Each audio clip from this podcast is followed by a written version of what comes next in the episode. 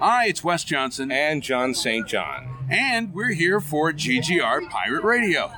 Yeah, because they've got balls of steel. Yes, and we may take those from you when we're done. Little Beatles. Things going here a little bit. Oh, wow. Yeah. I'm gonna go live right now on Facebook just to try to hype people up here. Three, two, one.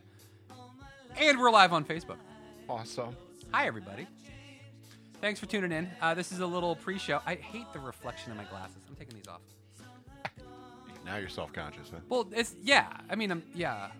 Now? I mean, always. Well, it's, it would be different. Like, I'm getting glare right where my irises are. So it's like, it, it just looks like I have. Dead eyes. Yes, exactly. Yeah, like yeah, like, yeah, like that scene in uh, Jaws. You know, doll's eyes. Like dead a eyes. doll's eye.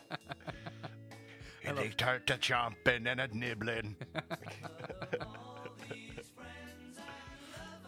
Ah, still gonna- a great movie. You're gonna need a bigger boat, Chief. um, so we're live tonight. We've got a lot of cool stuff going on tonight. We have a lot of guests too. Let me tell you about who we got coming on. So in studio live, we have uh, the Madman. Hello, I'm the Madman. Thank you for having me, bro. Of course, man. I'm always glad to have you. Uh, we've got uh, the Madman live in studio tonight. Uh, he is from Shock Monkeys Redux, which is on Shock, FX. Mon- Shock Monkey Radio. Redux is the uh, Facebook page. oh, Yeah. I thought that's what the show. See, I'm The, so the show, confused. but back before we switched to FXBG Public Radio, Yeah. uh, I, we were Shock Monkey Radio Redux, and I thought it was a little long for the show title, so I changed. I went ahead and changed it, made an executive decision for the show, and said makes sense. Shock Monkey Radio. Yeah, I, I can understand that. I mean, I do the same thing. I mean, the, the website's called GGR, or the Great Geek Refuge, but the webs or the podcast is called GGR Pirate Radio. So it's like, why didn't I just call the podcast the Great Geek Refuge? It would have made so much more sense. Exactly. Yeah, but you know, we try to be cool and throw a pirate in the name, make yourself sound edgy and shit. Like, yeah, no, And we're not that edgy. no, we're really not. No, no, not even close to edgy. I mean, my show is just a little bit more edgy than yours. a little bit. Yeah, a little. Yeah, I. I mean, this is from the same guy who, like, the tagline is "Don't be a juice bag" because we don't. We try not to curse on the podcast. Oh, really? Well, like that was a, a original goal because, like, in my infinite wisdom, I was like, well, let's try to appeal to a mass audience, right? But when I started thinking about it, who really is going to listen to this show? Is it really going to be children or people who would be offended by cursing? And the answer to that would be fuck no. um, it's adults who are mostly our age, and I think the rule is is like as long as it's not obs- ex- not obsessive, excessive. If, as long as it's not like vulgar, because there's a difference between a curse word and being vulgar, okay, I'll buy that. and I feel like there's a fine line with that. Do you think my show is vulgar at times? No, no, no. To to call out another no, you know I can't do that 'cause I don't know those guys. I was going to a call out yes. another show. That's a yes. I was gonna call out another show and say that like um no not your show no there's I know another what you're show talking about. you know what show I'm talking know what about I'm ta- I know what they you're have a talking about. whole they have a whole segment devoted to something involving genitalia I mean Yeah. nothing wrong with that that's fine if that's your thing and that's cool as long as it's late enough at night. Yeah. I yeah guess. exactly yeah exactly when you know when the kids are put to sleep and like I'm, I've never been a big proponent of, of censorship in the first place I don't think that it, it's something that we should do I don't think we should censor ourselves but at the same time too there is I wouldn't say decency decency is the wrong word Well, I mean, your show can suffer if you say something that's vulgar or you say something that is uh, offensive. And Yeah. I mean, and I think that that's kind of the point of freedom of speech. It's like, yes, you can say whatever you want, but if you're if you do an entire segment just on genitalia, or if you do, you know, you just go off on Yeah. these crazy, uh, I don't know, white supremacist rants or something like that, and that's what your whole show is about. I mean, y- your member, your subscription should suffer for that. there are consequences and repercussions for doing such things Yeah, there's freedom of speech, but there's not freedom of consequences for saying the things that you say. Yeah, yeah. You know. And that's ultimately what it comes down to, I think. And especially with something like that too. Like I, I can't stand there's a really big trend going on right now, and it's been going on for years. Whether it's television, whether it's radio, whether it's podcasts, whether it's websites, whatever it is. I mean, you see it on social media pretty much every single day. Is people go for the low hanging fruit of cruelty and and just brazen rude and rudeness isn't even the right word but people will literally just like trash other people just because they know that that's popular and they know that that's going to get the It- biggest it's response. trending. Yeah. Yes, exactly. Like uh, yeah, people like making Kevin's uh, Kevin Spacey jokes when all that stuff, all that Yeah. news broke. yeah, exactly. Yeah, I mean, it's easy to make jokes about something that everybody's trending about. You know, Yeah, and like the trending thing is is really not even like that. That obviously, I mean, that's that's what everybody does. But the thing that gets me is like, let's be cruel and let's be mean and let's be angry and like that's the way to go. Is like let's make fun of like there there's so much like shock jocks. That's kind of what they did, and Yeah, people yeah. saw that that you know Howard Stern got famous and lots of other people got famous because of that because of their cruelty, and they were like, well, that's got to work, obviously. yeah, I've I've personally haven't found it to be a formula for getting listeners and stuff like that. No, and it and it, it becomes toxic. You become somebody you that- become toxic. yeah, If you if even if you're a kind person and I know Howard Stern isn't, but I mean he's he's the example you use. Yeah. But I mean, if you're the kind of person and if you're a nice person and somebody says is like you know when you accidentally say these offensive things, that gets a boost in listeners. So can you do more of that? yeah, and then all of a sudden you have to your mind in that mindset of being negative yeah. and that's not healthy for anybody you know or else you might turn into howard stern Well, let me take a quick moment here for all of those listening on Facebook Live, which, by the way, and well, listening and watching. Hi, Hello. Thanks, thanks for tuning in. Uh, you guys should go to the link that I didn't actually put in the um, original thing, and Devin just said he can see up my nose. Can you? oh Thanks, wonderful Um, I'm putting the link right in there right now. Mixlr.com slash FXBG Public Radio. can't you find it on fxbgpublicradio.com under You listen could. listen live You could do that as well. You could go to FXBG Public Radio, click on Listen Live. There's a link on GreatGeekRefuge.com. there you go Listen Live right there. All of these places you can go, and you'll hear more than just me. You'll actually hear the other guy in the side of this conversation, and his name is Scott. hi it's just i was that dude in the awkward pauses It- yeah, on guy. facebook live I'm sure they can slightly hear you because the I'm sure in microphone. the background yeah Yeah, exactly. Like the gene- like the built-in microphone that comes with the um, with with the Mac is, is pretty good for the most part. So, yeah. so tune in Yes. Tune in. move on Tune in and drop out or wait, Bust how out. How did that go? tune in move on bust out All right, fine. summer vacation I don't know what the hell you're talking about. Um, I see that Steve Monick, or Optimus Primal, as he has called himself in the chat, is here. great name Steve, can you hear me? Oh, hang on a second. I can hear you, but I don't have you coming through the right thing. So give me one second here. oh there you go Let's try that again. Steve? Not yet. Hang on, working on it. Let's try that again. Steve. I feel like it's it's getting There it is. intentional at this point. There it is. Now we got it, but now we can actually hear you. But the question is, is can you hear the smooth styling, uh, smooth stylings of Jason Mraz? Both through your speakers and in my heart at all times. There it is. But can you also hear Scott the Madman as well? you hear me buddy you better believe it. awesome Wonderful. Well, there we go. I love when technology brings us together right in these wonderful and fabulous ways. Um, so yeah, if you're tuning in on Facebook Live, thank you. But tune into Mixlr.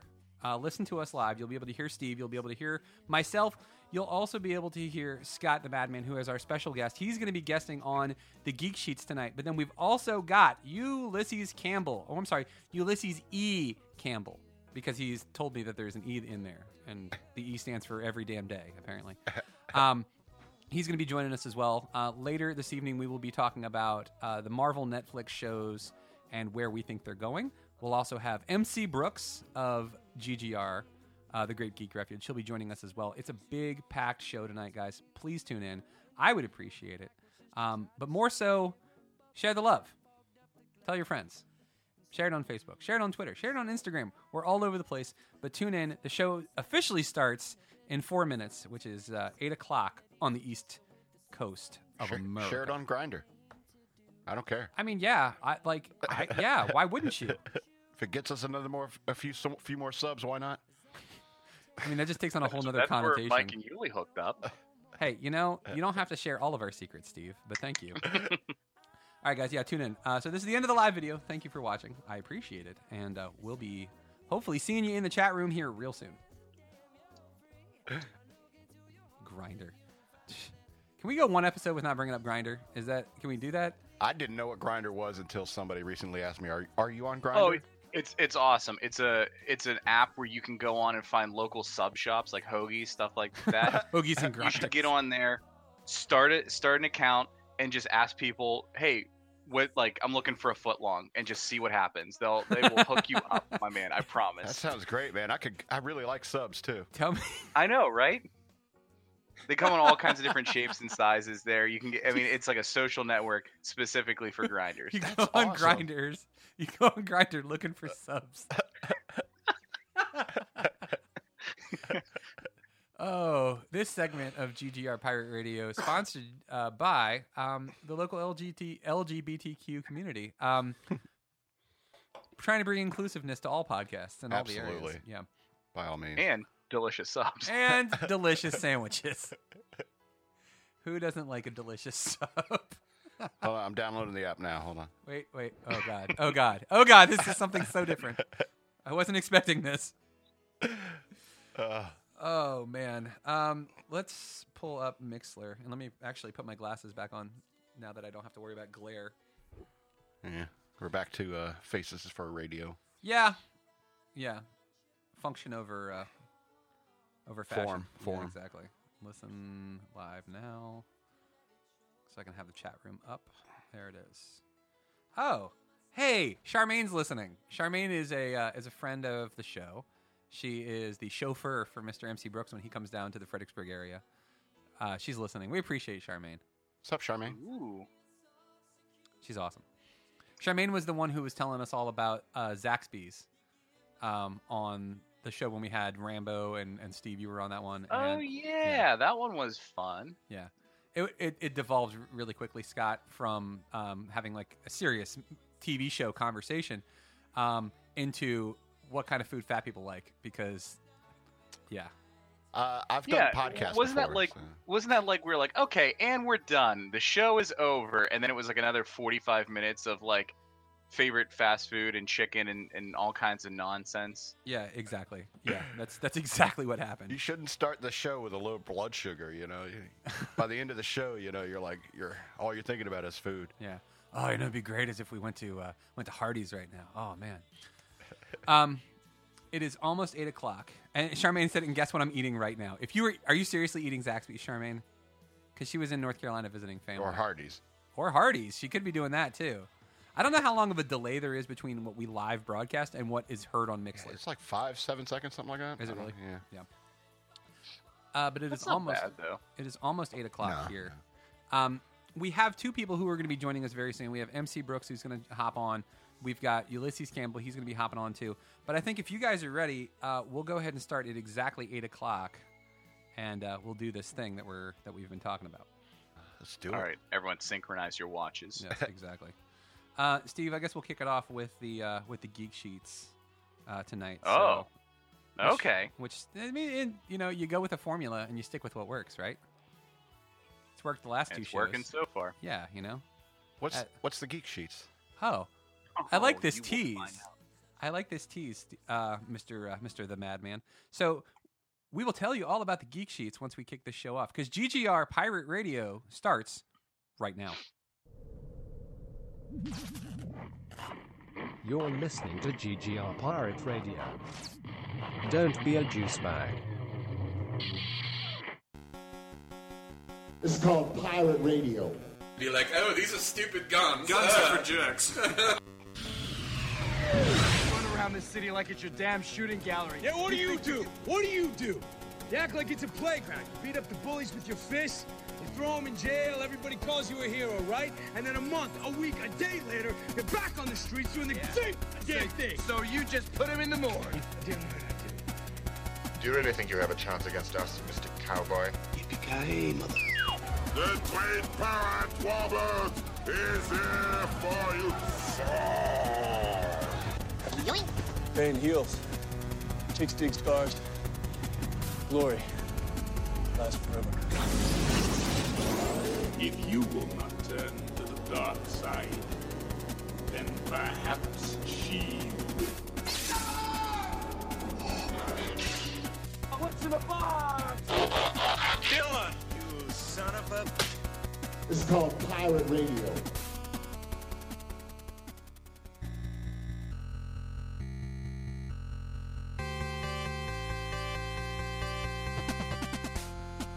Ladies and gentlemen, boys and girls, children of all ages, my name is Mike Lunsford, and this is GGR Pirate Radio. Guys, we've got a great store and show. It's great, great store and show for you. Oh, God. We're not supposed to drink uh, heavily before the show starts, Michael. You know, you do I'm it, the one who's drinking. you do it one time, and all of a sudden it becomes a whole thing. Um, let's try that again. We have a wonderful show in store for you this evening, ladies and gentlemen.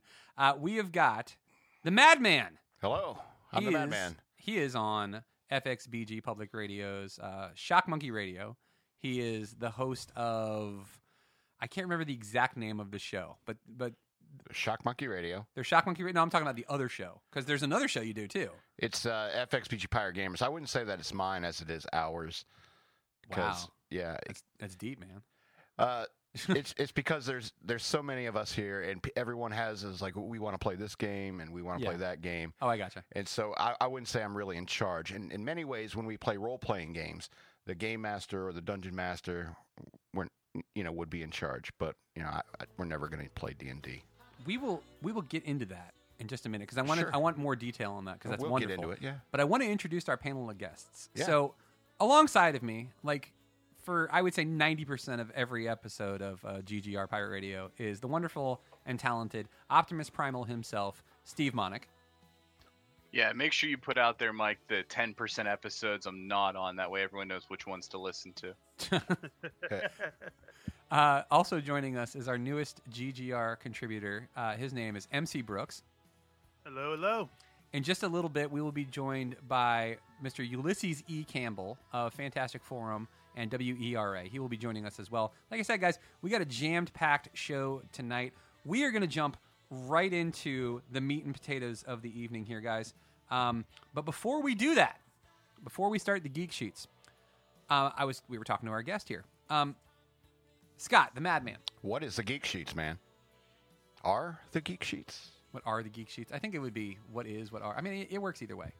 Um, the geek sheets. Well, Steve, it was partially your idea. Why don't you tell uh, the Madman a little bit about uh, the geek sheets? Tell me about it. Yeah, so uh, we have started. This is the third week now of the Geek Sheets, and it's a combo written and podcasted content.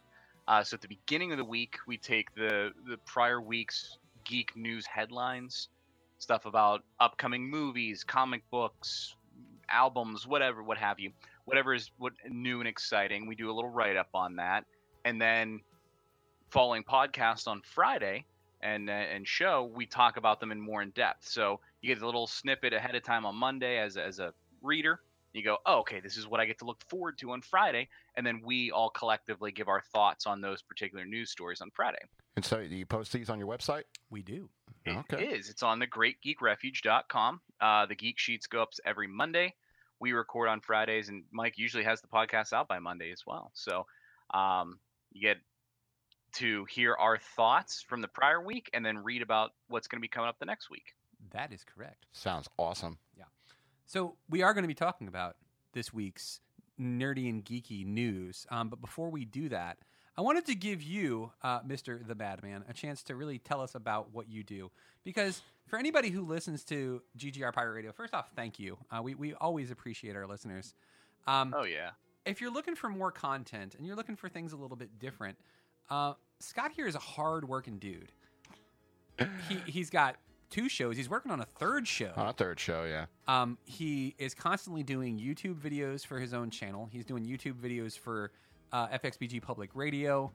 He, he's a busy, busy guy. Um, tell, I, I think all of us in, in this nerd realm that we exist in are really fascinated by this whole uh, FXBG Pirate Gamers thing. Like, wh- what is what exactly is that? Uh, it started because I had a weekly game with my friends at, uh, and we've been doing it for forever, like since high school. You know, you'd start playing these uh, role playing games, and it was uh, specifically Heroes Unlimited by Palladium Games uh, that I was playing with my friends. And every now and then we'd play something else. It'd be strategy games, or uh, somebody else wanted to game master, that kind of thing. Yeah. And so and I'd been doing uh, Shock Monkey radios for like uh, seven years now. It's a, like the longest running show on FXBG Public Radio, and um, I said to these guys in the gaming group, I said, you know, what would be really awesome is if we can sit down in front of a bunch of microphones and podcast our games. Because uh, we have a bunch of laughs, we're a bunch of good friends, and we're making jokes the whole time. And this is why people play role playing games. And so, why don't we move the game to uh, the FXBG Public Radio studio and start doing that? And so, we started doing that.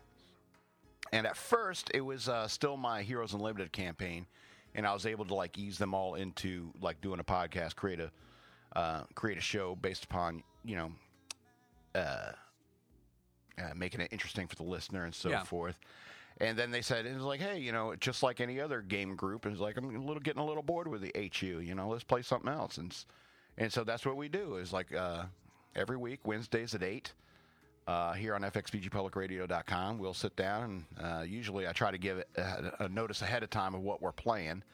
Um, if we're playing like a role playing game, we'll campaign will go on for several weeks or something like that. We may take breaks in between and play like uh, uh, short little one episode games that you can do where it's uh, resistance is real popular with the group right now because uh, it makes makes friends hate each other and uh, what what else are you playing game for games for if you're you're not doing that Not an excuse to, to hate your friends. Yeah, I, I, I, I tend to agree on that one. It's uh, that, yeah, that's pretty much what we do is we play games and we try to do stuff that isn't like visually intensive because Yeah. it is a podcast and so Yeah. but if you hear friends arguing about who's the, you're the spy no i'm the spy and stuff like that then you can get it you can sit there and you can play the game with them in your head and it's like Yeah. who is the spy Yeah, You know? absolutely. Um, so you've got that. You've got Shock Monkey Radio, which Shock Monkey Radio is essentially like news and comment, correct? Uh, yeah, I mean, usually like the first half of the show is pretty much anything I want to talk about. I'm sure you know, your website is very much the same in the sense that it's like this is the stuff that my f- attention is focused on. And this is what I want to talk about. Yeah. You know, and of course, you know, you get crossovers. You know, I, of course, if I binge watch uh, a Netflix show and I come in and it's like something made me mad about it, I, I come in ranting about it. In the first half of the show, it's Yeah. like you know, I don't know what's up with Danny and Iron Fist. I mean, he's such such a such a whiny little baby. I mean, I can understand the Navate, but and so, but I mean, it's that's that's kind of what we do in the first half hour. Yeah. And um, uh, the other half is what I call the news worth knowing. Um, I don't really like news stories that are like trending. Um, I don't like news stories that are like politics. You know, anybody could, like you said, low uh, before the show is uh, low hanging fruit. Yeah. You know, it's easy to do a Trump article and get laughs out of it. Yeah. You know, this is what Trump said today. We can easily get laughs out of this. So, I mean, I, I don't like doing that. I prefer to do stories that are obscure or uh, uh, funny to me. Yeah. Know, I, um, I, I have the YouTube channel. I did like put out four videos today, and uh, it was it's about two weeks behind between shows that we've done and the clips that I'm able to produce uh, by you know by now. So Yeah. this week I put out from the 14th August show, and uh, three of them were about uh, Queen because I went on a Queen rant in the show because I'm waiting for that movie Bohemian Rhapsody, and one of them's just about like taping shows off of FM radio back in the 80s, 70s, and Oh, 80s. and you would just grab. Yeah, Yeah. that's how you got your mixtape was just recording stuff songs off yeah. the radio. Yeah. and uh, and I, I I did do one, I believe. Oh, what oh, what what the hell did you ask me? Just about what what um, Uh, Shock Monkey Shock Monkeys is all about. I mean that Shock, Shock Monkeys is about my meandering rants for the first Which- half hour. It's the news, the news worth knowing. Well, there you go. Yeah, and the news worth knowing is is just stuff that's either uplifting to me, Yeah. or hilarious. And we did one story about in that show, in the 14 August show, about a guy who just started stripping in front of a girl at a restaurant, you know, and she was married and her husband was there, and he just started doing a little strip tease about it. Just dumbass story about some drunk in a restaurant, you know. And that's the kind of story I want to do. I don't want to talk about, you know, rec- people recusing themselves and what Yeah. sessions it is, or I gotcha. Yeah. No, I find that stuff boring, and anybody can do it. So Yeah, so a striptease in a restaurant in front of a guy, in front of a lady's husband. I think that's a lady and her husband. yeah. I I wonder if they tipped him. The guy was a customer, you know, but I don't know. I, I it, Oh, it was like the waiter that was doing it. no, no, it was a customer that was doing it. Oh, like To a- customer to, on another customer. to another. cu- Okay, it wasn't like the waiter. He was like, "So here's your specials," and then the manager would come up to him and shake him, and it's like, "You're no longer a dancer." oh, okay, fair enough. Okay. Um, Yeah, and that's that one. so if if we want to find your stuff, I mean, FXBG Public Radio seems to be the place to go. It, Correct. it does seem to be the place to go. The harder thing to find is uh, my YouTube videos. Um, it's because of the name of the channel. Um, if you search on YouTube and you look for uh, the Madman lowercase, um, that's exactly what you type in. not the- it's not the Madman in lower cases. It's The Madman lower cases. Madman, one word denoting insanity, not anger. Okay. All right, and then lowercase the word, and it doesn't matter if you have caps lock on or not when you type it. Because it'll find it. Yeah. Because it's not case sensitive. Yeah, it's Okay. about it's about the string, Okay. as what, what programmers are called. It's the string of text Gotcha. attached to it. Gotcha. So uh, yeah, or you could even search like FXBG Public Radio on YouTube and probably find one of my videos because I use that tag a lot. Well, there you go. Well, I also have one more show that I'm working on. I mean, I feel like I lived in the studio this week because I mean, Monday I had a thing. Yeah. Uh, Tuesday I got the show. Wednesday, Tuesday I got the, the Shock Monkeys at six to 7 Mhm. Uh, FXBG Pirate Gamers from eight to ten. Yeah.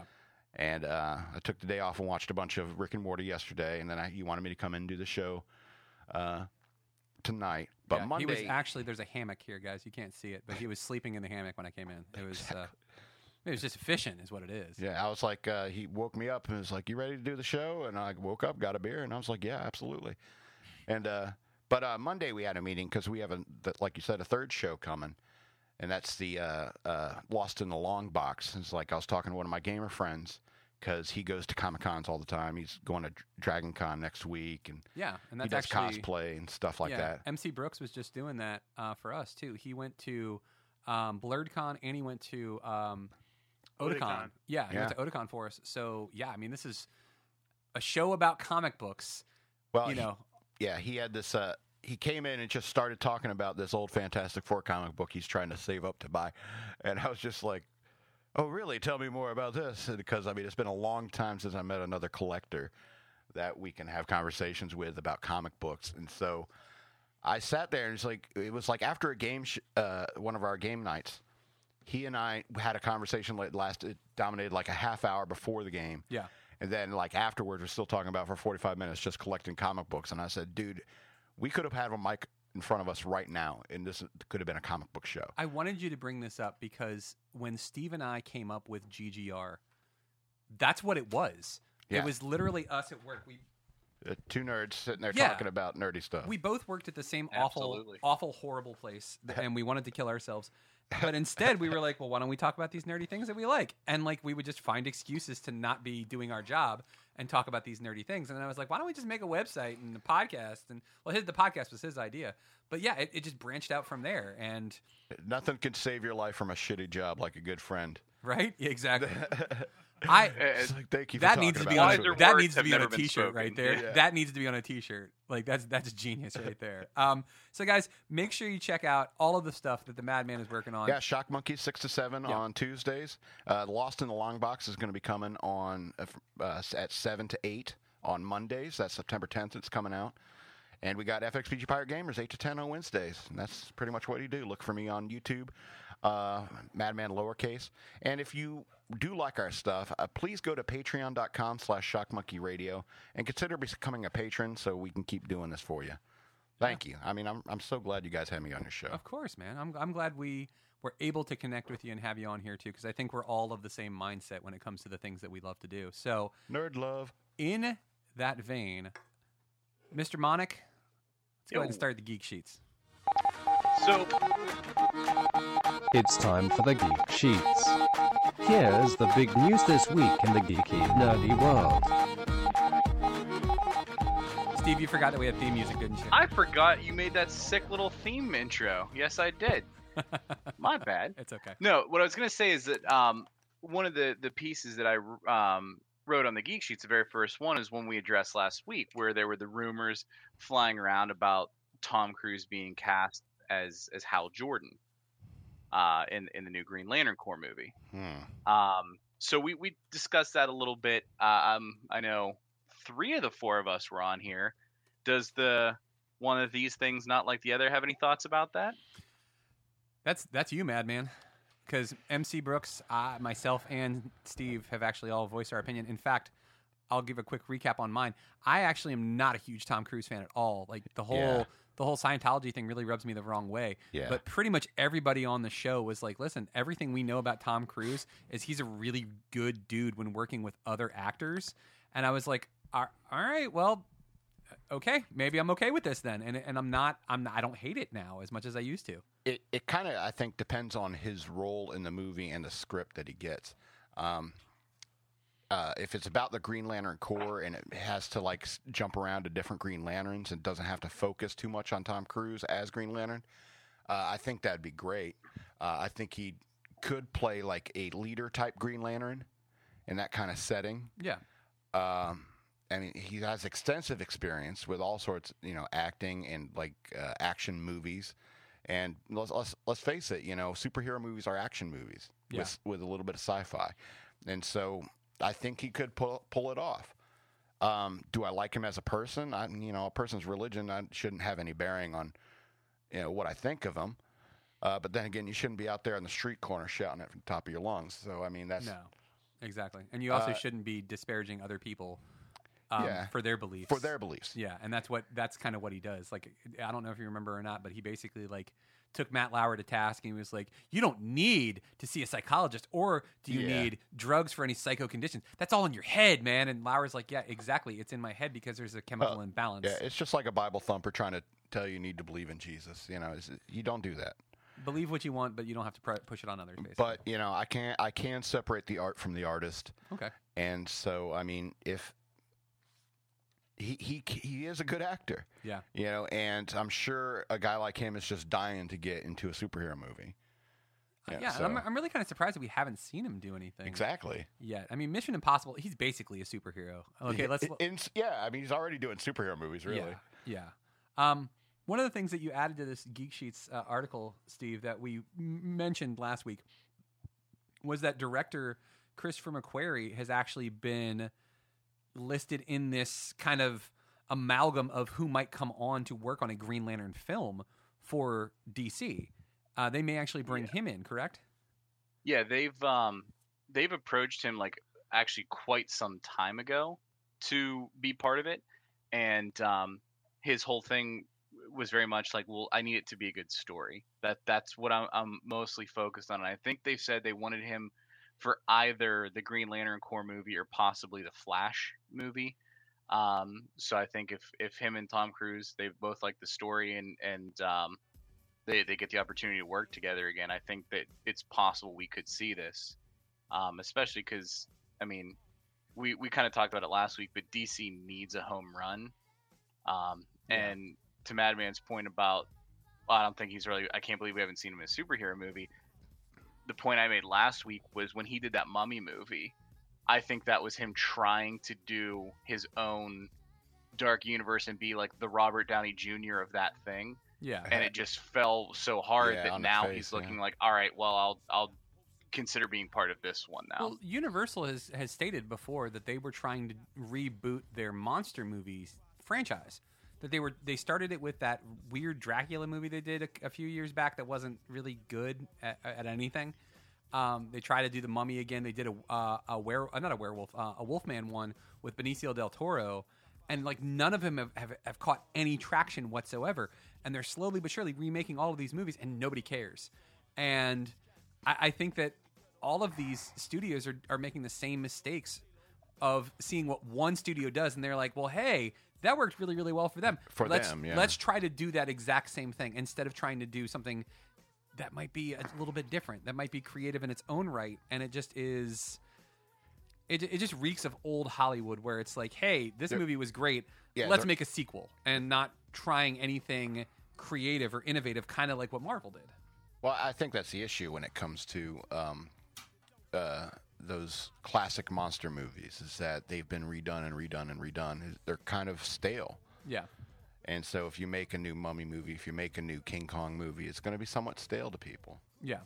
Um, well, I, I I don't know about that. I'm going to have to disagree, only because uh, you're talking about a completely new audience for the same material, and uh, shockingly, a lot of modern viewers haven't seen many of these old movies, and so you know they don't know about oh Boris Karloff having done Right. The Mummy, you know, in 1932 or 33, and you know they they may not be familiar with Bela Lugosi having done Dracula, and you know they they might have seen um, you know the Gary Oldman thing, you know, but uh, you know so there's going to be there- there- there's a lot of there's a lot of latitude there, Well, uh, it- where of course it it doesn't have to be stale. It Real intro- quick. It Right, but introduces I, I new. think that yeah. it's possible though that those particular characters have infiltrated the the pop culture so much that seeing a legitimate movie. I mean, when you're saying like, oh, Frankenstein and Dracula, and they're also like cereal cartoon mascots at this point. I don't know if they have the same gravitas as you know. who's that? Who's that monster? Oh, that's Frankenberry. Oh, Yeah. Frankenberry's a monster. Yeah, Yeah. exactly. Um, real quick, the gentleman who just uh, made the contrary statement, uh, you guys may not have heard him yet. That's Ulysses E. Campbell. So He's joining us now on GGR Pirate Radio. Thanks for joining us, Yuli. Thank you for having me. I, I appreciate you uh, allowing me to come in uh, just a little tardy here. Oh, it's it's okay. Well, there, there's a fine later that you can uh, be assessed. And We'll, we'll- we'll discuss that. Um, I I think that's a really good point, though. That yeah, you kind of do need to rehash these a little bit because they introduce a younger Yeah. generation to it. yeah. But what's interesting about them is, is these these characters actually have a a funny lineage. Uh, Dracula, uh, Frankenstein's Frankenstein's monster, to, to be correct, because I know there's nerds out there going, um, actually, it's not Frankenstein, that's the doctor. um, but the Mummy, they fall into the same category as Peter Pan and um, Sherlock Holmes in the sense that they have no they're they're public domain now. Nobody owns the rights to those characters. So that's why you see so many remakes because you can make a Peter Pan remake and you don't have to pay anybody anything. So automatically you're ahead of the game Yeah. and you're going to make more money because you don't have to pay for the rights to yeah, anything. you don't have to pay DC or Marvel for the rights. yeah. Exactly. Yeah. So that's why I think Universal can just be like every 20 years, be like, yeah, let's do another monster movie because I don't feel like paying for the rights for anything. Yeah, it's hmm. that might be part of it too. And they were just like, well, we got these characters and nobody really seems to care about them one way or the other. Let's let's see if we can do something amazing. Maybe we'll catch some traction with something. Maybe who who knows? Yeah, Well, I don't blame on them for trying that, either. I mean, there like is this is an age of where the whole cinematic right now. universe A lot is, of is a people thing, accuse and there is precedent Hollywood for it back in having the 30s. no I mean, they already had imagination when crossovers. really what it is. You know, they had Abbott Costello, you know, meet Frankenstein and stuff like that. So I mean, it's not unheard of for these monsters to cross over in each other's films. So Yeah. I don't blame them. But you know, back to the original point of Tom Cruise, like I think that was 100% what he was going for. I'm going to be the RDJ of this Universal Monsters Dark Universe thing. Yeah. Um, Hey, Yuli, sorry to sorry to cut you off there, man. Um, what uh, you were saying? Mm, Oh no, no, no. I was just. I mean that that was the point that I was making. Is simply that, um, you know, the the uh, it, it, beyond simply sort of throwing the spaghetti up against the wall to see what's likely to stick.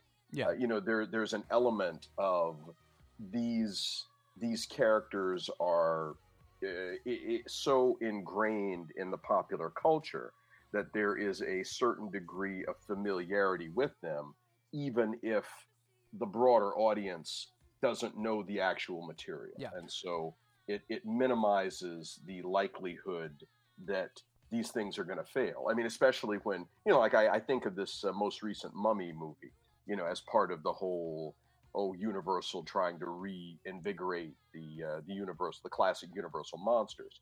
And especially when you put like a star like Tom Cruise in the thing, you know, oh yeah, it's the mummy, and we got Tom Cruise on top of it. So you feel like people who are fans of Tom Cruise are going to go, people who are fans of the mummy are going to go. And um, in fact, the old, let's make the mummy uh, a kind of halfway hot woman, and we'll try and get some people in, you know, for that. So, you know, there, there, there are a number of different areas that you're covering in terms of uh, trying to minimize the likelihood of failure. Well, I think the whole monster motif and genre kind of peaked around the Monster Squad in 1987. I think that was. That was the jump the shark moment. I think. Yeah. You, you really didn't get any good monster movies after that. Um, I wanted to diverge here for just a second. We're going to come back to the Tom Cruise as uh, the Green Lantern in just a second. You're listening to GGR uh, Pirate Radio. Real quick, um, I, I- I found this really, really interesting that we started talking about this, and I, I think it needs to be at least mentioned because we started talking about uh, the monster movies. We started talking about Tom Cruise as the Green Lantern, um, and then we talked about Gary Oldman's Dracula. Bram Stoker's Dracula. yeah. And I want to talk about this for a second um, because one of the really interesting notes of news that came up recently was Winona Ryder and Keanu Reeves were in that Bram Stoker's Dracula. And in that movie, there's a scene where they get married by an Orthodox priest. And it's come out that Winona Ryder actually stated that um, they she thinks they actually got married because he was a legit priest. And like Keanu Reeves, like I guess they're going to be working on another. Um, they're going to be working on another project here real, real soon together. And Keanu Reeves was just kind of like, "Well, that's news to me." And then he was like, "Well, all right, yeah, I guess we did get married." So it's really, it's really kind of an interesting thing that's going on right now. So um, is the two of them. Winona going to sue Keanu? I, I don't I don't know. Like I, I think it's it's just an interesting um I don't know. If I, if I were. Keanu, I'd be okay with it. Yeah. Um, give me just one second here, guys. We're having a little bit of a technical difficulty here. Um, Zencastr just crashed on us. Oh no. Yeah.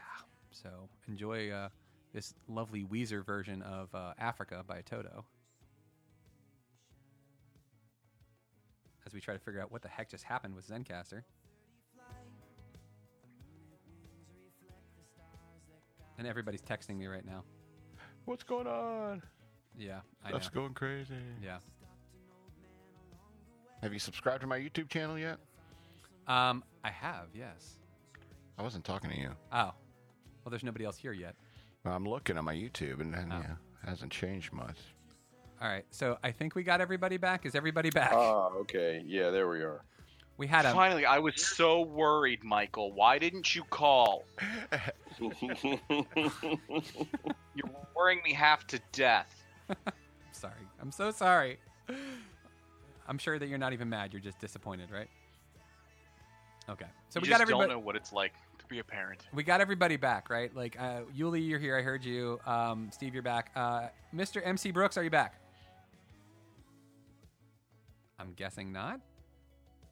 MC Brooks, can you hear us? Bark twice if you're in Albany. Nothing. No, Zencastr crashed again. Are you serious? What is going on? That's not good. I don't know what is going on here. Are we are we eating up bandwidth or something? I don't know, but I'm gonna sign off the Wi-Fi of off my computer because we must be eating up the bandwidth or something. Like I don't know what is going on. I got off my phone. There must be something going on. This is very strange. Oh, my Grindr app installed. oh, there you go. So that was the problem. You know, I'm I'm still, you know, I'll use, you know, for conferencing like this. Oh, looks like Mike's back. Welcome back, guys. We're not sure what's going on. Um, we're, we're blaming Scott for this. Scott said he was downloading the Grindr app, so um, Well, I mean, when a man's hungry, a man's hungry. Wait a minute. you got to get your This sam- isn't about sandwiches. you gotta get your... No, no, no, no. None of this adds up at all. Oh, I'm sorry. Did I say sandwiches? I meant hot dogs. It's about it's about hot dogs. Just uh, Hey, another just let them know you you're go. you're up for a hot dog eating contest. That it'll it'll be fine. There's another website actually that you might be really, really interested in. It's a um, it's a hot dog cart, uh, but they got their own website and it's meatspin.com. Uh, check that out when you get a chance, um, Hmm. Because apparently we have to bring that up at least once a year on this podcast. Yeah. Oh god. Hey, Mike, are you familiar with a food truck down there in Fredericksburg called Bacon's Barbecue? I am. Yes, I've heard of this before. Okay. All right. Yeah. Because uh, I met a guy uh, who is connected with it, and he was telling me about it, and uh, it sounded like it was a big deal. So I wouldn't. I was just curious. I mean, the only the only food truck that we endorse here at GGR Pirate Radio would be. Um, it used to be a food truck, and now it's a restaurant, and that's Gourmelts. Exactly. Um, Gourmelts is now the only one that we will sponsor because we've been there before, Yuli. I took you there and it was quite delicious. Yep, indeed, and I liked it. Yes. I've never had this. I mean, I was just curious because this guy named Russ that I was riding next to on the bus for a minute Russ on the uh, bus was really? talking it up. I mean, It doesn't sound like a fake name at all. Russ on the bus, yeah. well, it just so happened that we were on the bus. You know, I didn't even think that Russ rhymed with bus. I mean, that's didn't even think about that's that. how all my good news comes is when I'm riding a bike. You know. Nothing. Ah, ha, ha, ha. Beer all night, folks. Try to feel it's delicious. Um, moving on to our next topic. I think, I mean, consensus wise, everybody seems to be relatively okay with Tom Cruise being the Green Lantern. Yes. Yeah, I don't know. So, topic numero dos. This would be the news that a Watchmen series, the uh, Alan Moore, um, I would say, I wouldn't say masterpiece. Masterpiece, I feel like, is a stretch. Um, a lot of people, I feel like with Watchmen, everybody who wants to pretend like they're really, really into comics, eh, but they they're not actually into comics. If you ask them what their favorite series is of all time, they'll say Watchmen because they know that everybody thinks that it's a great series. But it's like it's like a it's like a tell, you know? It's like it's like when somebody says if you're trying to convince people that you're a movie buff, right? And you say something like, "Oh, um, what movie won Best Picture in 2004? Chicago. Chicago's my favorite movie." Everybody's gonna be like, "Really? Chicago?" See, I was gonna, I was gonna say Citizen Kane, like, because that's like the go-to like smart person movie. that no one's actually ever seen. Exactly. So it's kind of like I- I feel like that's Well, I know synonymous it used with to be Watchmen. Where like, you know, I've heard smart people say this is their favorite comic, so that's what I'm gonna go with. There, exactly. I think that's exactly what it is. I Um, like I like classic movies like The Karate Kid and Harold and Maude. You know, that new Karate Kid actually is pretty good. See, it's a problem with that though. Is it like if you genuinely do like Watchmen, then you just look like an a hole. Well, as far as a comic col- collector goes, is that if if you don't have anything negative to say about Watchmen, you're very suspect. I you agree. know? I agree. I agree. I think Watchmen is pretentious, personally. Um, Not enough blue wangs. Well, let me That's ask you guys criticism. this, and of course, bear in mind that I can't hardly hear anybody. I don't think but Mike. But um, uh, how did you guys read Watchmen?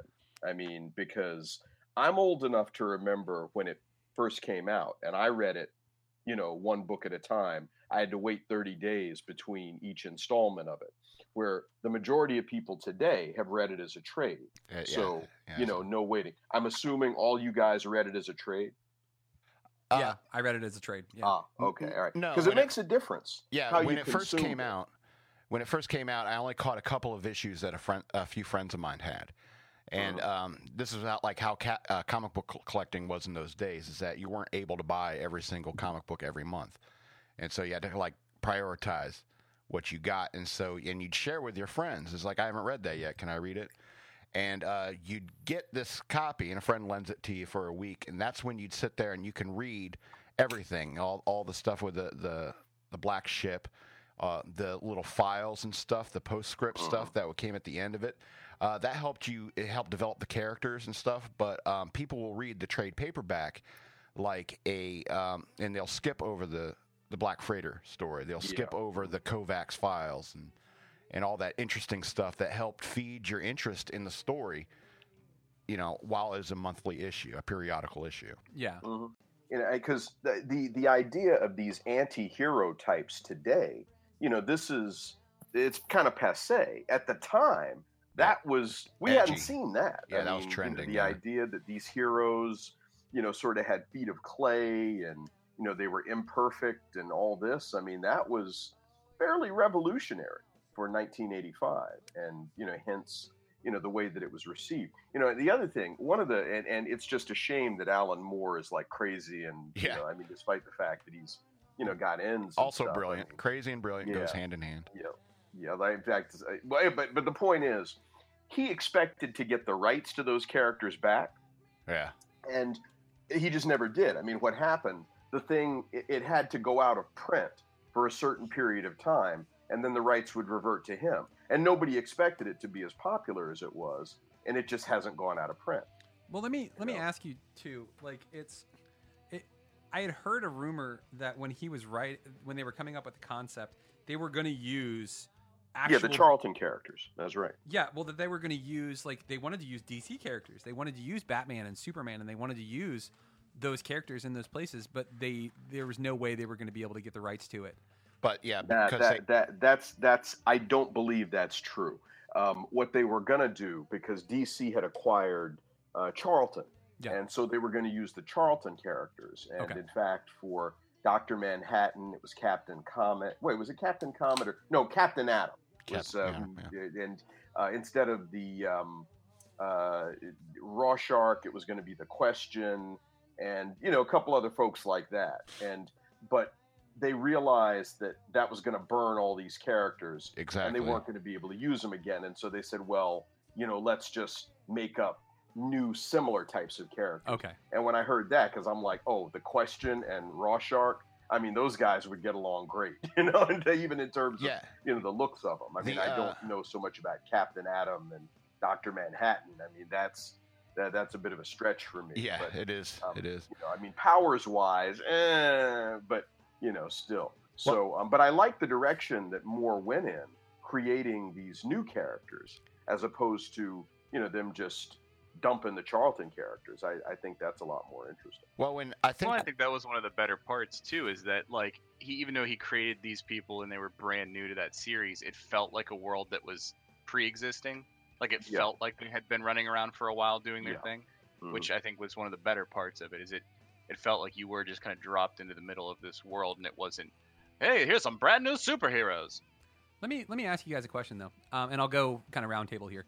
Uh, Scott, do you really feel that we need a Watchmen series, or was the movie good enough? Because I, I just like when I when I heard they were doing a series, I was like, but they already did a movie. What more of this story do you really need to tell? I guess it kind of depends for me on, on a personal level if it happens before or after the Watchmen movie. Okay.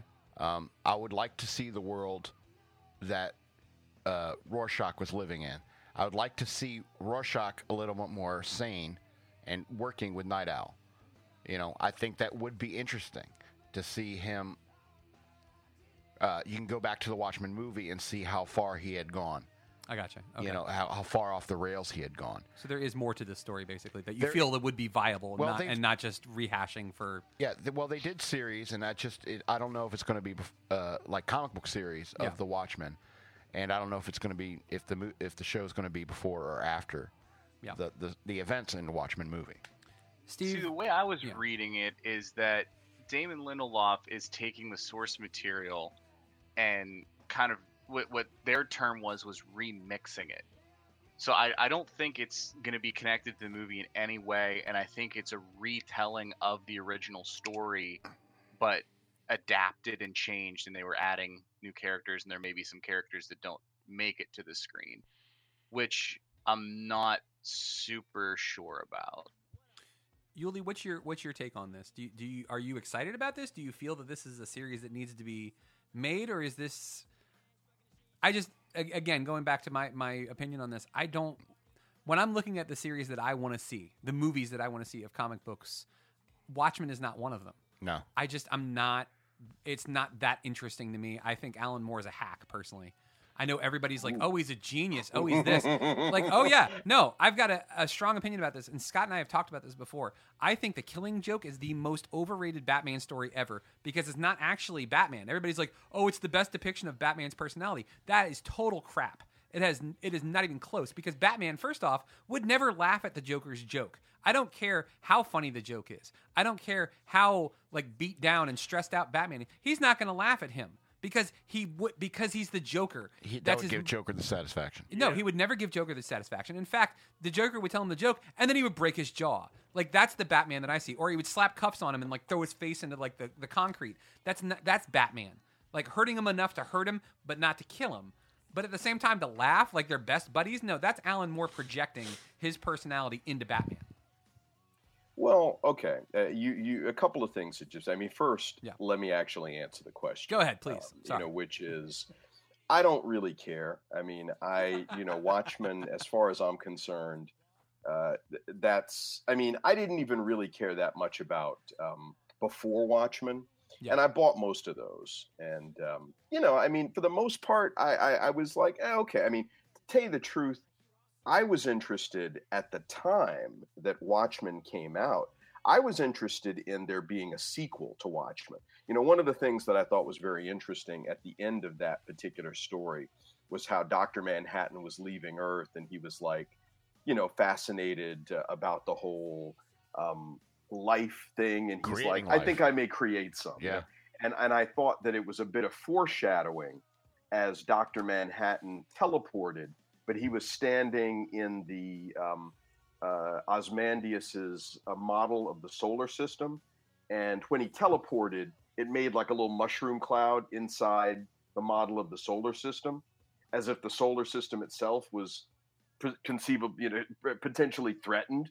And I thought that was interesting. I was like, oh, okay, well, let's see what happens after this. And of course, Alan Moore was never interested in doing anything else with those characters, uh, you know, largely because. Um, he, he wanted the rights. Yeah. yeah, yeah, exactly. So um, anyway, so there's that. But um, no, I, I don't really care. In fact, even uh, the the the movie, I, I you know I I thought that because and there were a number of Watchmen projects over the years that didn't get off the ground. Uh, when they finally made it, I thought it was kind of you know because that was like 2008. I mean, it was a day late and a dollar short. I mean, you know, for them to it was you know very good looking thing. I mean, there were some critical changes that they made to certain elements that I thought uh, profoundly affected the whole thing. Um, and as I was sitting there watching it, and I'm looking at the time, I was like, "Damn!" I mean, because they were like 45 minutes into the movie, and it was still issue number one, and I'm like, "This is a 12 issue series. Right. You're gonna have to speed through some of this stuff to make this thing work." you know? And they did. So I, I had a lot of problems with what they did, and I, you know, I don't. I mean, I it, no, I didn't really feel like they needed to do this, and I, I agree with you, Mike, in that you know, Watchmen is supposed to be this oh epic, profound comic book tome, and you know that that's the way a lot of people see it. I mean, but you didn't need to do anything else with this, you know. Now, um, in, in terms of what it's going to be, Variety did a story a couple of weeks ago, and um, uh, what they what they say in this. I mean, it's got some pretty good people in it, but um, what they say is that. Uh, and this is from HBO's official description of the series. And it says Watchmen embraces the nostalgia of the original groundbreaking graphic novel while attempting to break new ground on its own. Uh, that is in keeping with the letter uh, that the uh, this guy uh, Lindel Lindelof, uh, you know, the producer, posted for fans back in May, in which he stated the show will not be a retelling of the story from the graphic novel, but rather a new story in the same world with new characters set in the present day. And he said, goes on to say some of the characters will be unknown, new faces, new masks to cover them. We also intend to revisit the past century of costumed adventuring through a surprising yet familiar set of eyes. And it is here we will be taking our greatest risks. So, I mean, whatever in the hell that means. But, um, you know, so it's not going to be yeah, it's uh, not a retelling, which personally I think would have been a, I mean, a mini series would have been the better way to go to tell this story, given that it was a 12 part arc, basically. you know, I mean, a, a two hour, two and a half hour movie just doesn't give you the time to to really tell that story. So I, I But think I, but I don't story. care. I, I mean, I, I'm I'm way over Watchmen. No, now now before I, I let you guys get back to it, I do have to say though that um, Alan Moore is uh, is a very very talented writer, and uh, now I agree with what you said about um, uh, the Killing Joke, but uh, but here's the thing though, um, there's so much more to what this guy has done, and most of the Killing Joke was actually pretty good. I mean, I wasn't crazy about how what he did to Barbara Gordon. Um, I liked the whole idea uh, that he, you know, Joker did this outrageous thing, and even you know, he took Gordon and had him stripped naked and all that stuff. But Gordon's like, we got to show him our way works. And that whole idea that the Joker was saying, oh, Batman, you had a bad day once. That's how you are what you are. So there were a lot of elements to it. I mean, I agree totally, though. I mean, Batman shouldn't have laughed at the joke at the end. Hell, the thing wasn't even that funny, and I thought it was a a forced uh, attempt to create some connection between them. But you look at some of the other stuff this guy has written, and Watchmen was outstanding. The the first two League of Extraordinary Gentlemen Yeah. things, oh my God! That I mean, you you can't say this guy is a hack, and and, and you know have read this stuff. I mean, V for Vendetta, um, even some of the Thing. yeah, oh Swamp Thing, yeah, yeah. you know, even some of the other uh, DC stuff that he's done. Um, Well, let me you clar- know, some of the Superman that. stories. You know, the thing about the the plant that attached to your chest Yeah. and whatnot. I mean, the guy has really done some some great stuff. Let me clarify. You know, He's not a hack. He's a decent writer. He's just a dick. and and he any any good writer will bring certain uh, bring a part of themselves into the story, and that's what he did with the Killing Joke. But at the same time, too, like every single time, like if it's not exactly the way that he he's just so persnickety and he's so like he reminds me of Tim Burton in a way because there's well, that's there- very insulting to Tim Burton. they're so they're so artistic that they can't function in the real world and like it makes them assholes but at the same time tim burton has done one of my favorite movies of all time the movie big fish like Yeah. He's an artist and he's a genius and just like alan moore alan moore has written some incredible stories he just he's a dick and I'm, and I'm tired of him of everybody being like oh he's just he's wonderful and he's great and everything that he does is magic and you know he craps thunder and poops lightning it's like no man like come on Uh, like Every But everybody has you're their right. flaws. You're right, and people are on his jock way too much. I Oh, mean, yeah, for in sure. fact, the Killing Joke and Watchmen get. I mean, just those two pieces alone, people want to be like, "Oh, he's one of the greatest comic book writers of all time." I, I you know, I, I, he's certainly very good. Um, you know, when you compare him to, because there are a bunch of people who can write their asses off and have, and the, their the, their body of work is so much greater. I mean, in, in terms of the depth and breadth of it yeah you know, I mean, I I wouldn't. I mean, I personally, I'd say Marv Wolfman is a better writer than Alan Moore. Denny O'Neil is Oh, a yeah. better writer than Alan Moore. You know, I mean, there's a lot of people who I would say are better writers than he is, and, and who have done a lot more comics work. You know, it just so ha- I mean, hell, it's like it's like Steranko. Steranko, the total of Steranko's comics work is like 25 issues or something. And yet the legend of the man, you know, I'm part of, you know, because of who he is, in addition to being an interesting comic book artist. But um and some of the censorship that went along with some of the stuff that he did. But you know, there's some people who just get way, way too much credit. And Alan Moore happens to be one of those. I think that it's an interesting pairing that we have uh, Alan Moore and uh, Damon Lindelof. Uh, and after I'm done with this, Scott, I'll, I'll let you go ahead and talk. Uh, because Steve, let me applaud you real quick. You made a huge, like, just an incredible point in this. You said that Lindelof has a pretty spotty record with the stuff that he's worked on. Uh, the Leftovers, he worked on parts of Lost, um, which were pretty good for the most part. But like, he wrote Star Trek Into Darkness, which if I get to see him in person, I, I will probably punch him in the stomach just for that alone. but also, he was involved with Prometheus, which Prometheus is one of those movies that was a great idea in concept, but not well executed. And all of the things that could it could have been, it wasn't. And Lindelof and Alan Moore both like. I, the difference between the two is Lindelof keeps. I feel like he's, he's failing upward. Like Star Trek Into Darkness was crap, and then they were like, "Oh hey, let's give you full access to the Alien franchise," and he was like, "Okay, I'll do a subpar movie for that too." And like it, it And disappoints in me. fairness, let me let me just point out. Go ahead. Yeah. Lindelof has a writing credit on Into Darkness. I believe the bulk of it was written by Kurtzman Orci uh, and, and Robert Orci. Yeah. Um, and I think that's the writing team that's mostly responsible for Star Trek, the 2009 one, and then and then Into Darkness. But Lindelof does have a writing credit on that You- film. okay, so just to- for the technical nerds out there, I just want to put that in. get all in- get in- all of them in a in room. record. Get all of them in a room, and we'll fight. Okay? Because there you go. I'll fight all of them. Mike Lunsford, fat and out of shape, fighting all these guys that are most likely fat and out of shape too. I think I have a chance. You're a trained killer. There this is true. Scott, give it. Give me your perspective on the uh, on the Watchmen series, on Lindelof being involved with this, and then we're going to move on to our next one in the geek sheets. Uh, yeah, I got to go here in a second. So yeah, uh, all I really got to say, I, I want to talk about Alan Moore here in a second, but um, a Watchmen series, especially if it's going to be new faces, um, is just kind of an attempt to make a dark uh, series based upon uh, characters that they own the rights to, and uh, although that uh, that movie was successful in some ways.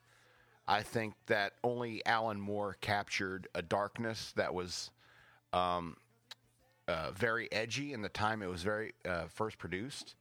Uh, I think that uh, Alan Moore and Frank Miller are two writers slash artists who created uh, very edgy stuff in a time in a very like uh, vanilla world of superheroes and stuff like that. And that's what kind of broke the mold for superhero stories. And then after like Watchmen, after uh, Frank Miller's Sin City and uh, the stuff he was doing, what was it, Daredevil? Yeah, he did Daredevil. He was doing Yeah. all the Batman. He did And- Batman and Year Batman's- One. He did yeah. Batman, um, The Dark Knight. I mean, like Yeah.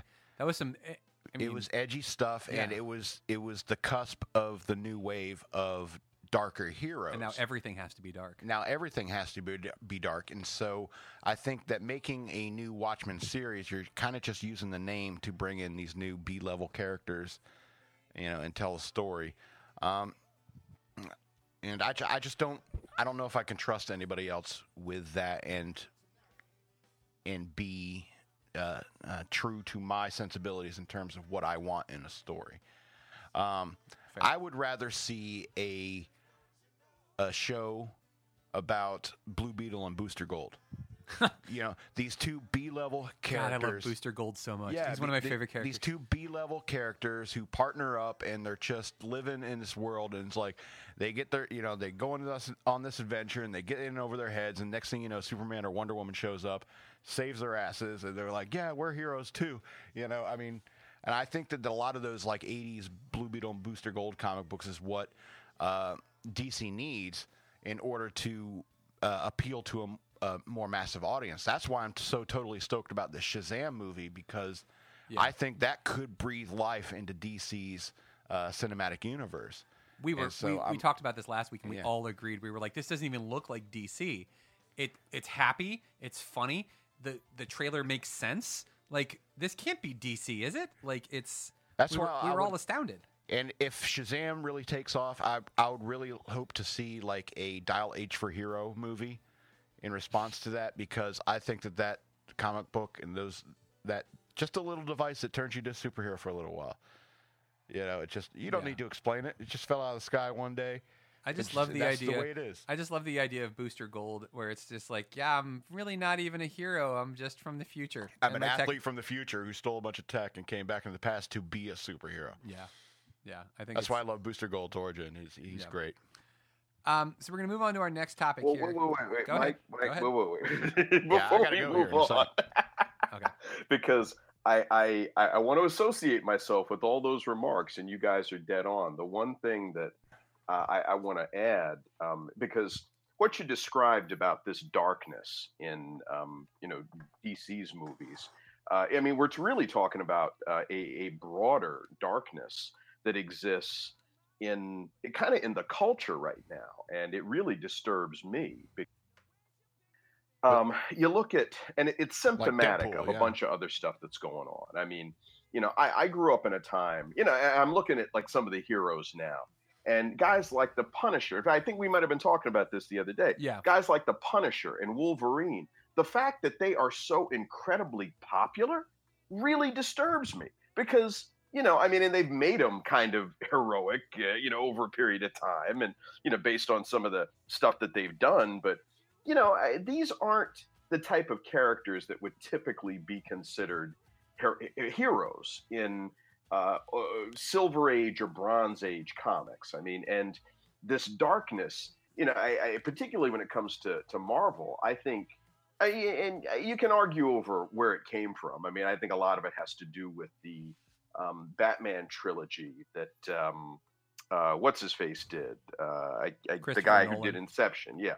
So um, you know because that made money, and all of a sudden they're like, oh yeah, you know these made money. Let's because I, I, the bottom line is, and it's unfortunate because I, I think that Marvel, I mean, now they're interested in making money. I think when they first got going on this thing, they were interested in trying to make some good movies. I saw the first Iron Man, for example, a couple of days ago, and I was reminded of how that, what a great movie it was. And to me, it's still the best movie that Marvel has made 20 movies in. Wow, you know, but um, you know, the problem is that with with Warner Brothers uh, being the studio that's doing this stuff, they don't appreciate what they've got. I mean, uh, Dial H for Hero, you know, Booster Gold and Blue Beetle, you know, they, they've, they've got some really, really great properties that, if developed, could revolutionize uh, superhero movies and would really reinvigorate DC's universe.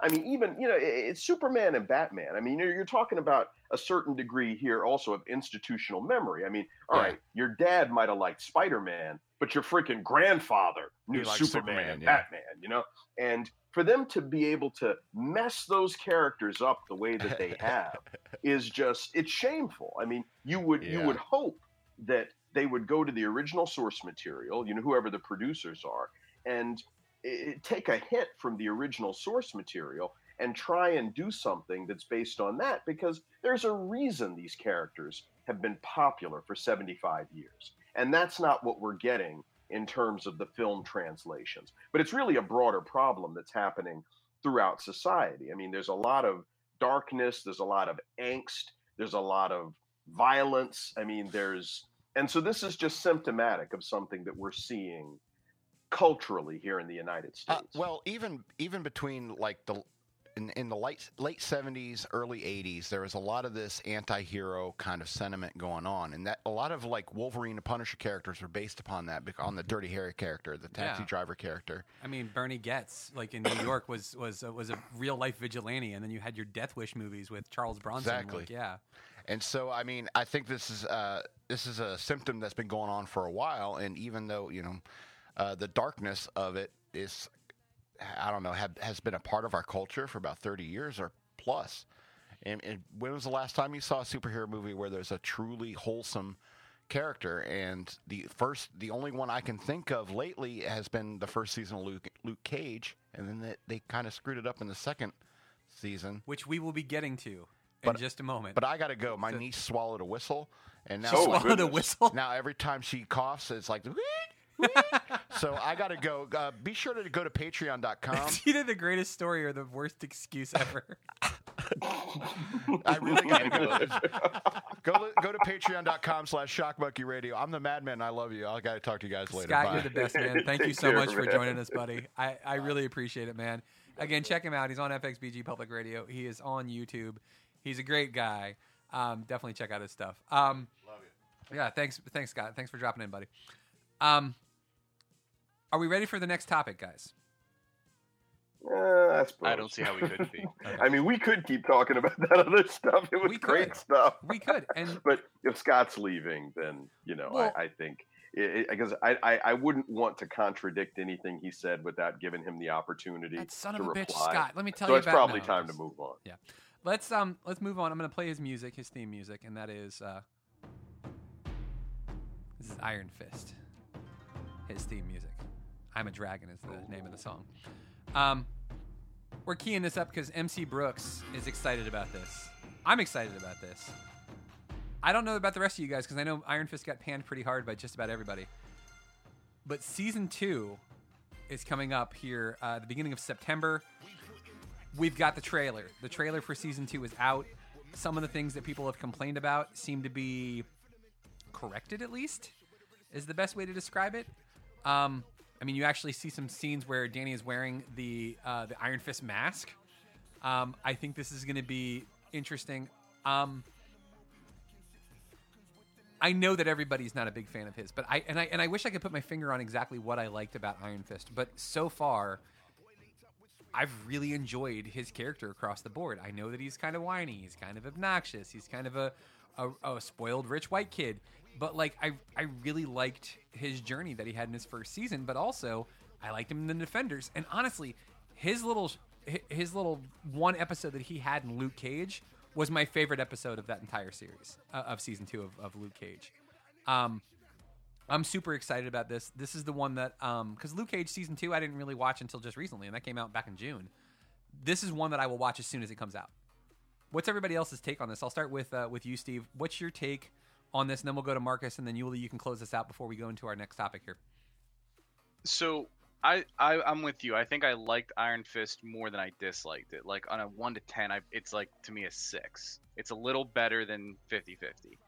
Um, and I think I liked him more, like you said, in the Defenders, uh, like more as like a part of an ensemble, like with other people, which is perfect because in the comics, like the whole Heroes for Hire thing, like Luke Cage and him work really well together.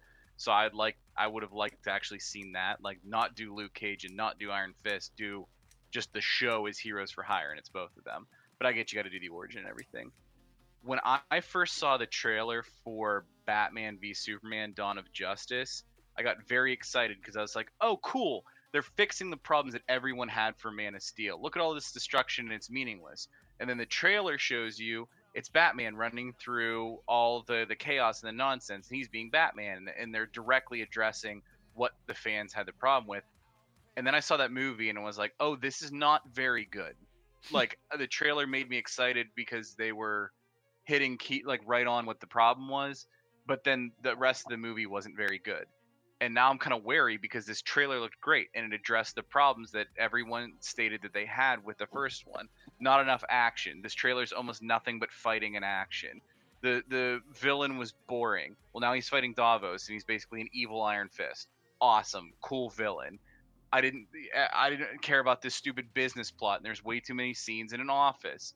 You didn't really see any office scenes in the trailer. So again, they're addressing everything. But then again, Batman v Superman kind of scarred me, so I'm taking that in with me, going like, all right, I'm still gonna just watch the show for what it is. Marcus, your uh, your thoughts on uh, the Iron Fist season two coming up on uh, the beginning of September? This trailer was literally the yang to the yin of season one. Because season one, I did not care about. Like, I feel like the exact opposite of you and Steve on this.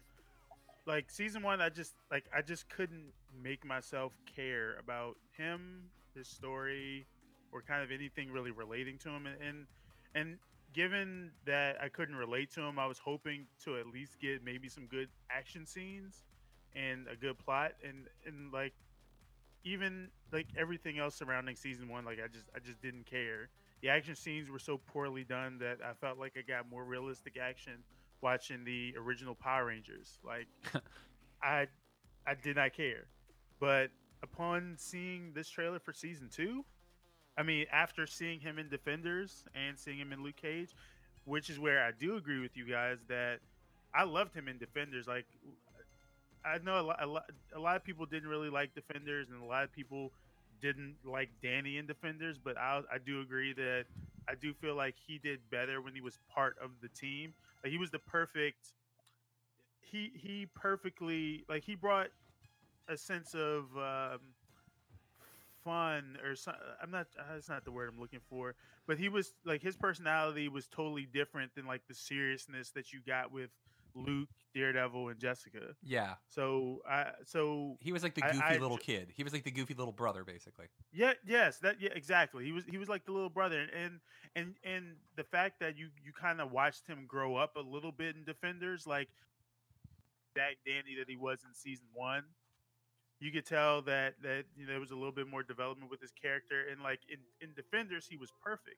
And then seeing him in in Luke Cage, I agree with you. That was probably my favorite episode of season two. Yeah. Um, and the fighting was but, better. Maybe it was the choreography with Luke Cage is better, but like his the fight scene seemed way better in his episode of Luke Cage that he was in than any of the stuff that we saw in the first uh, first season of Iron Fist. Yes, and actually, I, I did read that Finn Jones had spent uh, a good six to eight months uh, training. Uh, that which is what he didn't do for season one, but he spent the last like six to eight months uh, doing martial arts training specifically for uh, that Luke Cage episode and season two. So the choreography should look better, and then this trailer definitely looks better. So That's I'm also awesome. looking for I'm also looking forward to September seventh. I'm going to be watching it that Friday. Yeah, so so am I. I'm clearing my schedule for that one. Marcus, you brought something up, and and I want I want to let you introduce this because this is kind of your baby. Um, there's a there's a, m- a m- I I don't even know how to say it. it's called the Defenders promo is what it is, and you can look it up on YouTube if you type in the Defenders promo. Um, give us a little bit of background before we go ahead and play this because we'll play this and then we'll take a quick break and we'll jump into our discussion of um, the Marvel Netflix universe and where we think it's going and if we think it's going in the right direction. Alrighty. Well, um, anyone who knows me knows I'm a giant hip hop fan, and I am not only a hip hop fan, but I, I specifically love the nerdcore genre of hip hop. Now, 99% of nerdcore hip hop is as terrible as it sounds, with you know high pitched nasally voices rapping over 8 bit beats. Not not that great, but there are a subsection of of really good uh, MCs who do manage to rap and, and make music about nerdy stuff and, and it's actually really good. And I was really fortunate to uh, have befriended um, a guy who was someone who rapped about the nerdy stuff that he was that he was into. Uh, his name was Christian. He he rapped under the name Thahum. And last year, unfortunately, he passed away. But before passing away, he managed to bring together a couple different uh, nerdcore musicians to make a song about one of the things we'll be discussing tonight, the Defenders. Uh, he man he rapped uh, about he rapped as Iron Fist. He managed to get uh, Empress to rap as Jessica Jones, Mr. Miranda as Daredevil, and the you know pretty famous Mega Ran, who is one of three rappers to have exclusive licensing from a video game company. Wow. Who, I, yeah, who I also saw at at uh, BlerdCon. That's and awesome. He puts on a really good show. So uh, one of the but one of the last things that uh, that Christian did before he died, like I said, uh, he made, he put this song together with these with these guys, and it came out really awesome. Um, I I still listen to it pretty regularly, and um, I got reminded of the song because it's been about a year or so since Christian passed, unfortunately, and so with us talking about it tonight, I figured it'd be uh, a good time to one bring up the song so that you know people who are unfamiliar with any of these artists and unfamiliar with this song can you know kind of get hip to it.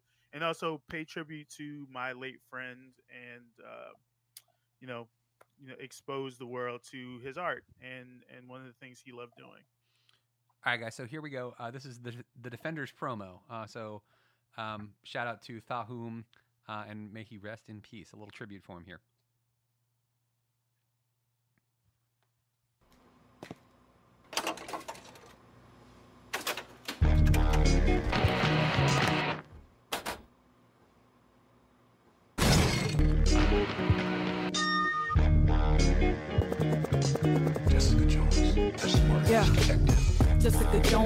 Strength is unknown. I crush your bones till your cover is blown. Leave it alone, man. That's why I sit so I don't lose it and flip. That's why you always feel my vice in my grip. Giving me lip style. From midtown to your pet down, your lockdown. You lose ground, but none of that before this beat down. So check your alibi before I ratify the weakness in your lies. Head to the sky, your man will never testify. I crack cases like I crack backs. On my baby cage, I beat your pace, bringing you these hard facts.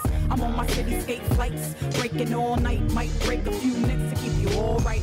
The nitrous, my alias and likeness for the righteous. There ain't no change in me, I'm like this. Pretty full of attitude, dedicated to protecting you. My crew's avenging you, cause that's what the defenders do.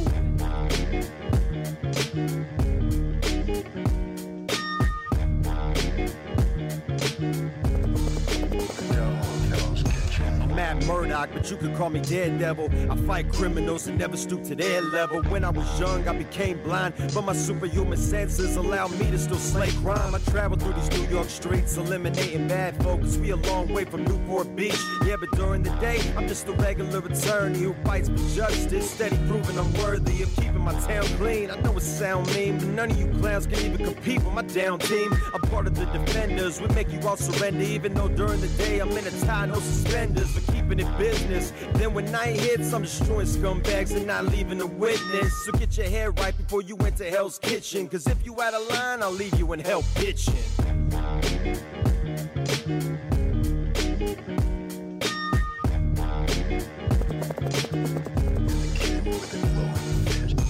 Energy just brewing, take obstacles and unglue 'em. First review 'em and see how best to punch through 'em. Came up from the ruins, stuck to my heart and was true, and now part of my real destined movement. To want fame, personally I hate it because it's wasted if your name's tainted. What's a foundation built on some crutch? A legacy that gets knocked down in one punch. So I master my chi and it gives me means to create, be and it is. Learned a little kun fire kun at a kun lun. My cheese fire then high enough to bring good to 'em. We the A team that be lasting forever. I love it when a plan comes together. I love it when the universe works to throw the hand off center. Bring justice to the city at last, the defenders.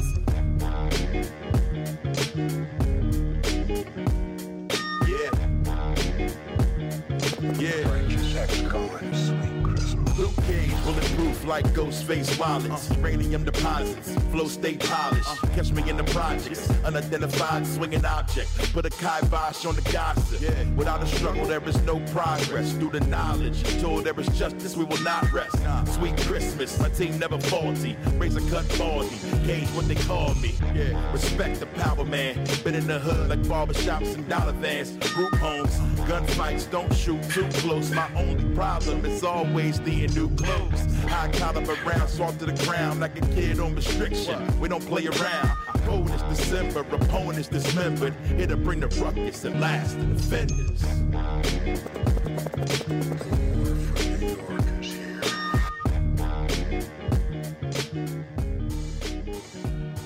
All right, guys. So you can check that out on YouTube under uh, the Defenders promo. Um, that was uh, Thahum and uh, all the rest of the crew that he had together for that, which was um, Mr. Miranda, Empress, Thahum, Mega Ran, and Cayenne Marie, Cayenne Marie. Um, but dude, that was I, I really enjoyed that. Uh, MC, I, I'm glad that you brought uh, brought that to my attention. That was that was really good. Oh yeah, oh yeah. I, I, I remember like I remember when he sent me the track a year ago, and I was really blown away. And I was kind of because like we were friends, we we spoke. You know, we we we, we didn't speak all the time, but you know, we kind of just you know caught each other up on projects and whatnot. And like the fact he he managed to get all of all of these guys together and it came out as dope as it was, like I I was really impressed. And and honestly, it made me even more excited for the Defender series. Oh yeah, for sure. I mean, it definitely. Yeah, I mean, I was. It, it was better than I was expecting it to be. I thought it was going to be like, oh, this is pretty good, but no, it was every single rap was was done well. Like the footage that they used, it was it was very it was impressive. It really was, and, and definitely rest in peace to uh, to Christian. So that was a nice little tribute there for him. So guys, um, we're gonna go ahead and take a real quick break here. Uh, when we come back, we're gonna be talking about the Marvel Netflix universe and where we think it's going. So. Um, big thanks to uh, Scott Madman for joining us. Uh, big thanks to MC Brooks, to uh, Ulysses E. Campbell, to uh, Steve, as always. Uh, a big thanks to, to you, buddy. Uh, we'll take a real quick little musical interlude here, and uh, we'll jump right back into uh, our next part of the show.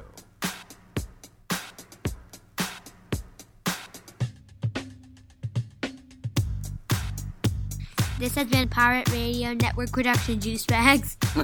yeah, boy.